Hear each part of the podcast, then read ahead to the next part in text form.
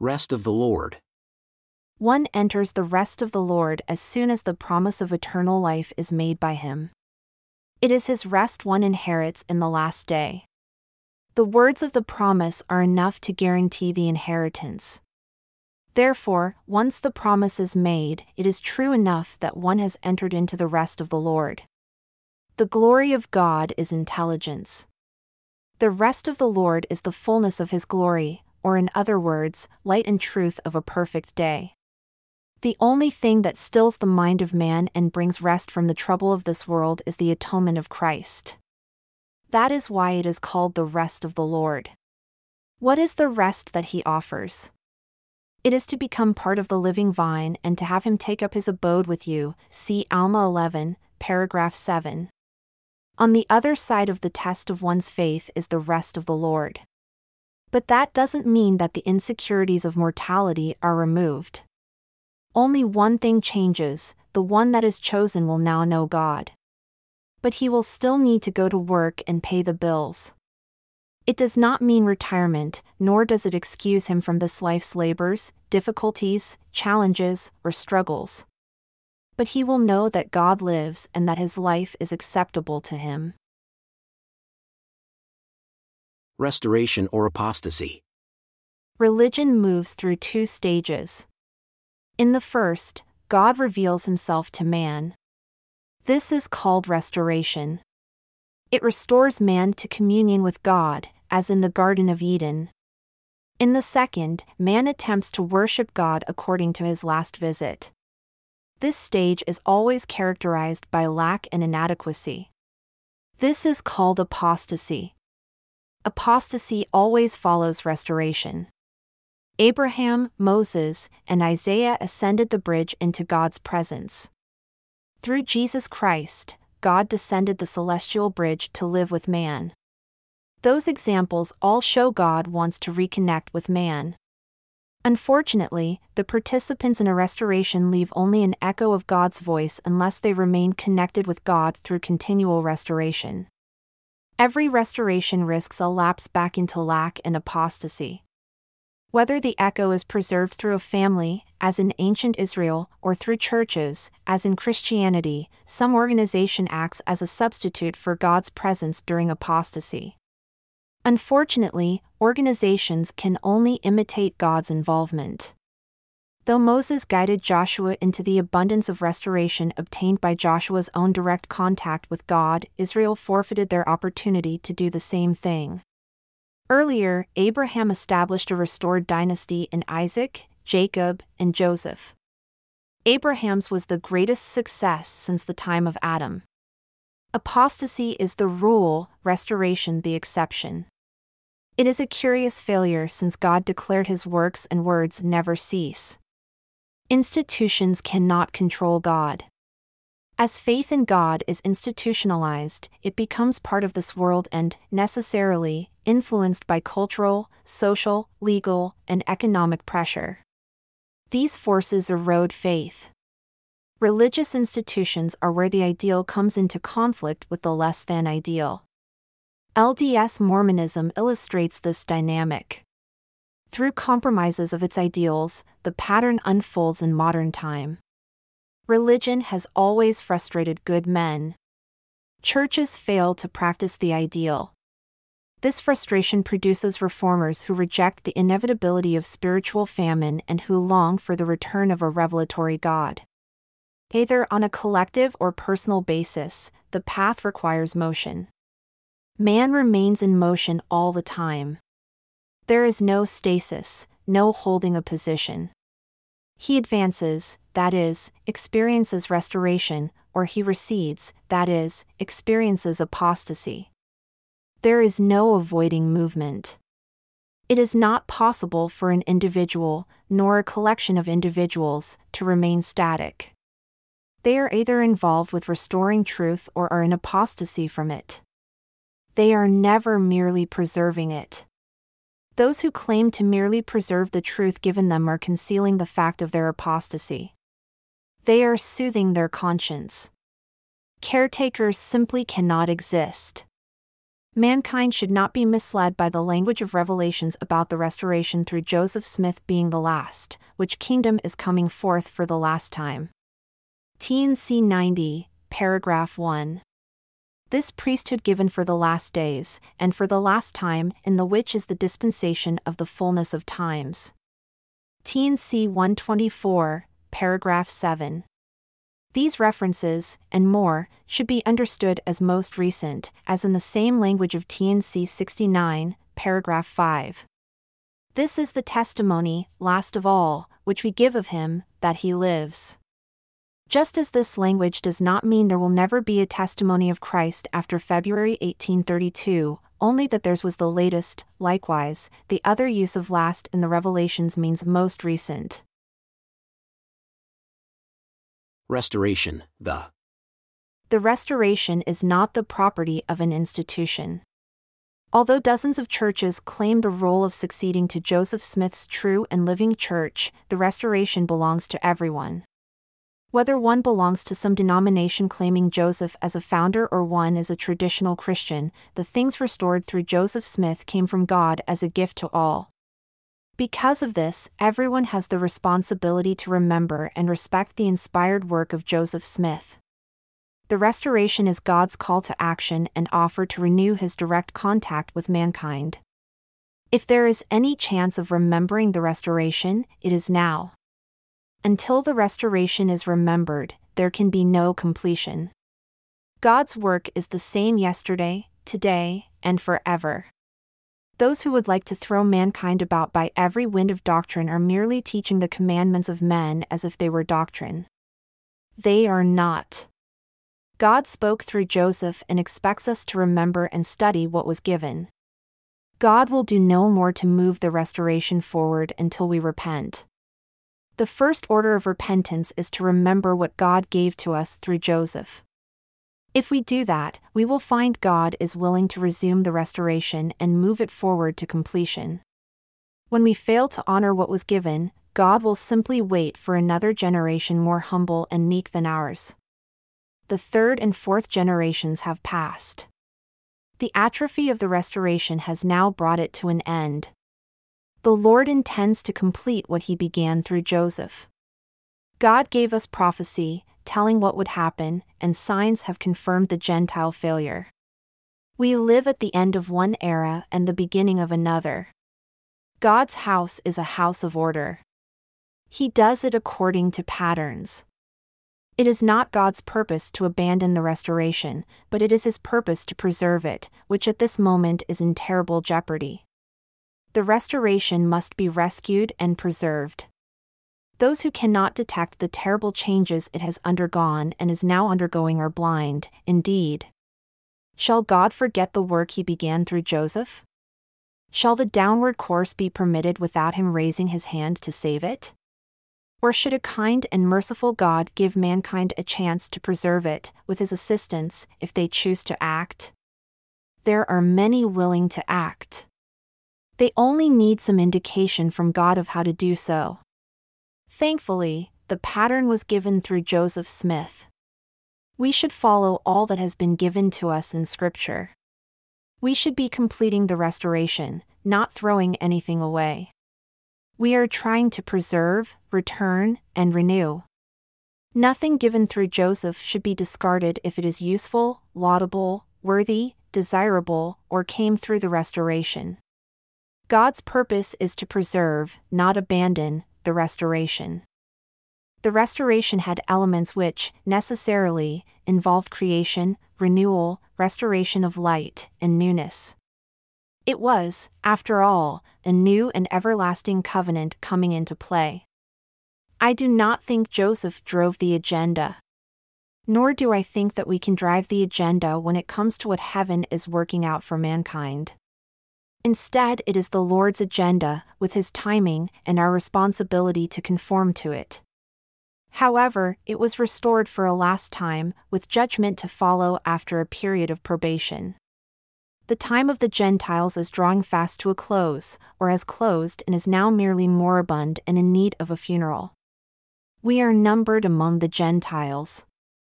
So for us, the harmonic to which we should conform involves that portion of the cosmic ring involved in closing, ending, judgment, and loss. This closing down, as all cycles, will be followed again with renewal for those who survive. The timing will shift again, and a happy new day will dawn with all the possibilities of creation anew. Of course, even inside the decline, there are elements of renewal and rebirth on an individual basis. While Noah was preparing the ark, there were still those who received eternal rebirth, as Genesis confirms. But the agenda is the Lord's. Always has been and always will be. We get invited to the party, but the party is His. Therefore, I continue to entertain the conviction that despite the seasons and times assigned to us, we are supposed to realize the signs of the times which are upon us and conform our own petitions and conduct to the larger picture within which we are living. When we do, we get a response. When we don't, we get silence. Restoring knowledge.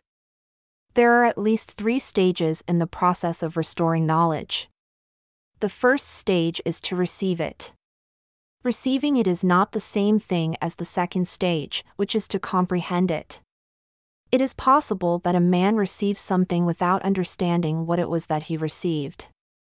Time and careful, solemn, and ponderous thoughts are required to untangle what has been received in order to comprehend what it is that one has been given. But it is altogether something of a different order of magnitude, completely separate from that, to teach it.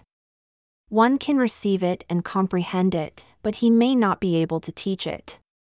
When it finally does get taught, undoubtedly it will be taught in the manner Joseph Smith was beginning to work on in Nauvoo but never finished, that is, by ceremony and by covenant. And this, too, by something given by God. It will only be established in a house that is acceptable to Him. If anyone wants to know what Joseph Smith was doing in his efforts, in a whole new effort, he has to understand the birthright, sealing power, and organizing again on the earth the kingdom of God. He was trying to bring back the actual family. But he was taken at the incipient stage, because all that he was sent here to do was to lay the groundwork, to lay the beginning, to come as an Elias. Joseph came to call to the world and to give them, if they will pay attention to it, a basis for study to learn and potentially qualify for the Lord to resume the restoration and bring it to a completion. Resurrection, Burial. In a discourse given by Joseph Smith on April 16, 1843, in the unfinished Nauvoo Temple, the walls being only 4 to 12 feet high, he placed great importance on the subject and related a small portion of a vision he experienced that is to provide comfort and reassurance. Recorded by two eyewitnesses, no other accounts of this vision exist. He wished all of the saints to be comforted with the victory they were to gain by the resurrection. It is sufficient to encourage the saints to overcome in the midst of every trial, trouble, and tribulation. Though thunders roar and earthquakes bellow, lightnings flash and wars are upon every hand, yet suffer not a joint to tremble nor let not your heart faint. For the great Elohim will deliver you and, if not before the resurrection, will set you eternally free from all these things, from pain, sorrow, and death. I have labored hard and sought every way to try to prepare this people to comprehend the things that God is unfolding to me. In speaking of the resurrection, I would say that God hath shown unto me a vision of the resurrection of the dead, and I saw the graves open, and the saints, as they arose, took each other by the hand, even before they got up or while getting up, and great joy and glory rested upon them. Would you think it strange that I relate what I have seen in vision in relation to this interesting theme? Those who have died in Jesus Christ may expect to enter in all that fruition of joy when they come forth, which they have pursued here. So plain was the vision I actually saw men, before they had ascended from the tomb, as though they were getting up slowly, they took each other by the hand. And it was my father and my son, my mother and my daughter, my brother and my sister. When the voice calls, Suppose I am laid by the side of my father. What would be the first joy of my heart? Where is my father, my mother, my sister? They are by my side. I embrace them and they me. It is my meditation all the day, and more than my meat and drink, to know how I shall make the saints of God to comprehend the visions that roll like an overflowing surge before my mind. Oh, how I would delight to bring before you things which you never thought of, but poverty and the cares of the world prevent. But I am glad that I have the privilege of communicating to you some things, which, if grasped closely, will be a help to you when the clouds are gathering and the storms are ready to burst upon you like peals of thunder. Lay hold of these things and let not your knees tremble nor your hearts faint. What can earthquakes do, wars and tornadoes do? Nothing. All your losses will be made up to you in the resurrection, provided you continue faithful. By the vision of the Almighty I have seen it. More painful to me is the thought of annihilation than death. If I had no expectation of seeing my mother, brother, and sisters, and friends again, my heart would burst in a moment and I should go down to my grave. The expectation of seeing my friends in the morning of the resurrection cheers my soul and makes me bear up against the evils of life. It is like they're taking a long journey and on their return we meet them with increased joy. God has revealed his Son from the heavens and the doctrine of the resurrection also. And we have a knowledge that these we bury here, God brings them up again, clothed upon and quickened by the Spirit of the great God. Revelation. The word revelation comes from the Latin revelare, meaning to reveal, uncover, disclose, or literally draw back a veil, unveil. And from the Latin velum, a veil. To be saved, you must know God. God will speak to each of us about what is important in our lives. All things past, present, and future are continually before the Lord. God's revelations have depth and layers beyond the human mind because they originate from a higher source. The most important thing to know is the Lord's will for you. The pattern is to study Scripture, ask God to help you understand, then listen to God's answer. God would like to talk directly to you. The Scriptures have a message from God for you. The greatest help given to us to solve the contradiction between praying to God and the answer being exactly what we wanted, exactly what we expected, and exactly what makes us right and everyone else wrong. The greatest guide is the Scriptures. They provide us a lifeline for measuring any inspiration we think we obtain from God. But that's not enough if it's not coupled together with prayerful, ponderous thought, and time and experience. Compare these statements from Joseph Smith about this topic. The spirit of revelation is in connection with these blessings having your calling and election made sure and the privilege of receiving the other comforter, etc. A person may profit by noticing the first intimation of the spirit of revelation. For instance, when you feel pure intelligence flowing into you, it may give you sudden strokes of ideas, so that by noticing it, you may find it fulfilled the same day or soon. I.e., those things that were presented unto your minds by the Spirit of God will come to pass and thus by learning the Spirit of God and understanding it, you may grow into the principle of revelation until you become perfect in Christ Jesus. Teachings of the Prophet Joseph Smith, page 151, and Words of Joseph Smith, pages 5 to 6. That seems to suggest that answers can come suddenly, quickly, perhaps even easily. But Joseph also said this a fanciful and flowery and heated imagination beware of, because the things of God are of deep import. And time and experience and careful and ponderous and solemn thoughts can only find them out. Thy mind, O man, if thou wilt lead a soul unto salvation, must stretch as high as the utmost heavens, and search into and contemplate the darkest abyss, and the broad expanse of eternity. Thou must commune with God.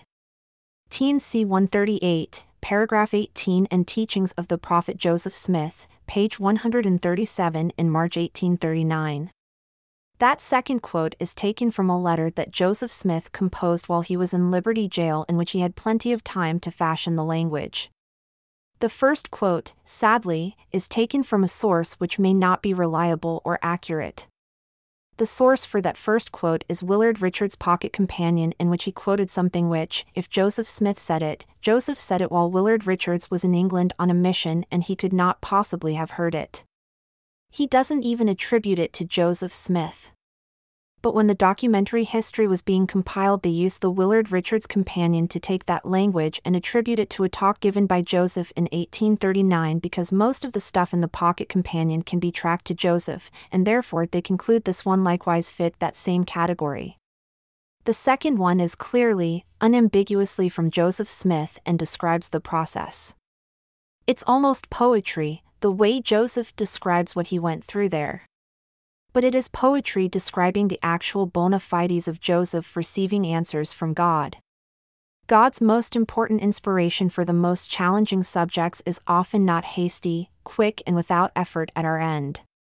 Consider the advice to Oliver Cowdery that he must study it out in his own mind first before asking God to tell him the answer. Many people want a quick, perfunctory response from God with no forethought. What they receive in turn is a quick, perfunctory answer.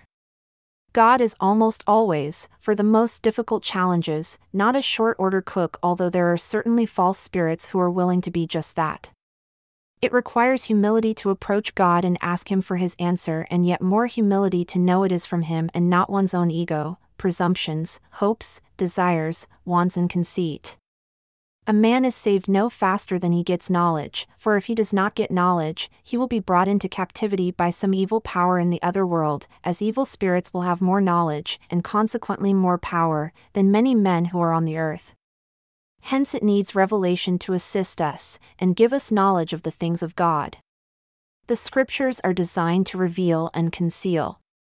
They are able to reveal even very hidden and mysterious things to the understanding of mankind when one understands what is being discussed. Until the reader has been prepared for this understanding, reading the messages will not necessarily result in greater insight. It is almost as if one has to know the answer first or have it revealed to him.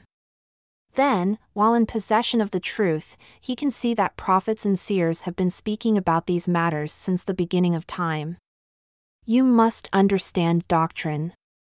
You must study the scriptures. But more important than anything else, you must seek to gain further light and knowledge by conversing with the Lord directly. Harmony of the whole is dependent upon His direct guidance and blessings.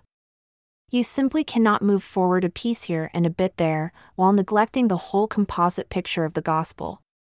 He will open it to your view. He will show you how one part is related to another, and that to another still, so that it all moves forward together. It is not to all be comprehended at once. It is to be gained a little bit of the whole here, a further harmony of things there, until the whole moves forward together. Always moving in balance, in harmony, and as a complete magisterial revelation of God's will. The riches of eternity are offered by the Lord to all and to each one directly. It does not come from learning secrets from someone else. It comes by following the path. You do not need anything more than a description of the path. Follow it. Until you follow it, the heavens will remain shut against you. As soon as you follow it, you will have the results you would like to have. Curiosity about sacred details that the scriptures repeatedly warn are not lawful to put into writing here in this fallen world reveals an immaturity that should be overcome. If you want the details, learn them from the Lord. Directly. Without an intermediary. Teachers are commissioned by the Lord to reiterate the path by which they are to be obtained. He does not send someone to do the work for you. Indeed, you either do the work for yourself or it remains undone, forever. Revelation from heaven is also a revelation of oneself. For as one sees him, he sees most clearly how very limited and dependent he is upon him. One cannot be prideful after seeing himself alongside him. See T&C 159, paragraph 6. Joseph Smith said, all things whatsoever God in His infinite wisdom has seen fit and proper to reveal to us, while we are dwelling in mortality, in regard to our mortal bodies, are revealed to us in the abstract and independent of affinity of this mortal tabernacle, but are revealed to our spirits, precisely as though we had no bodies at all.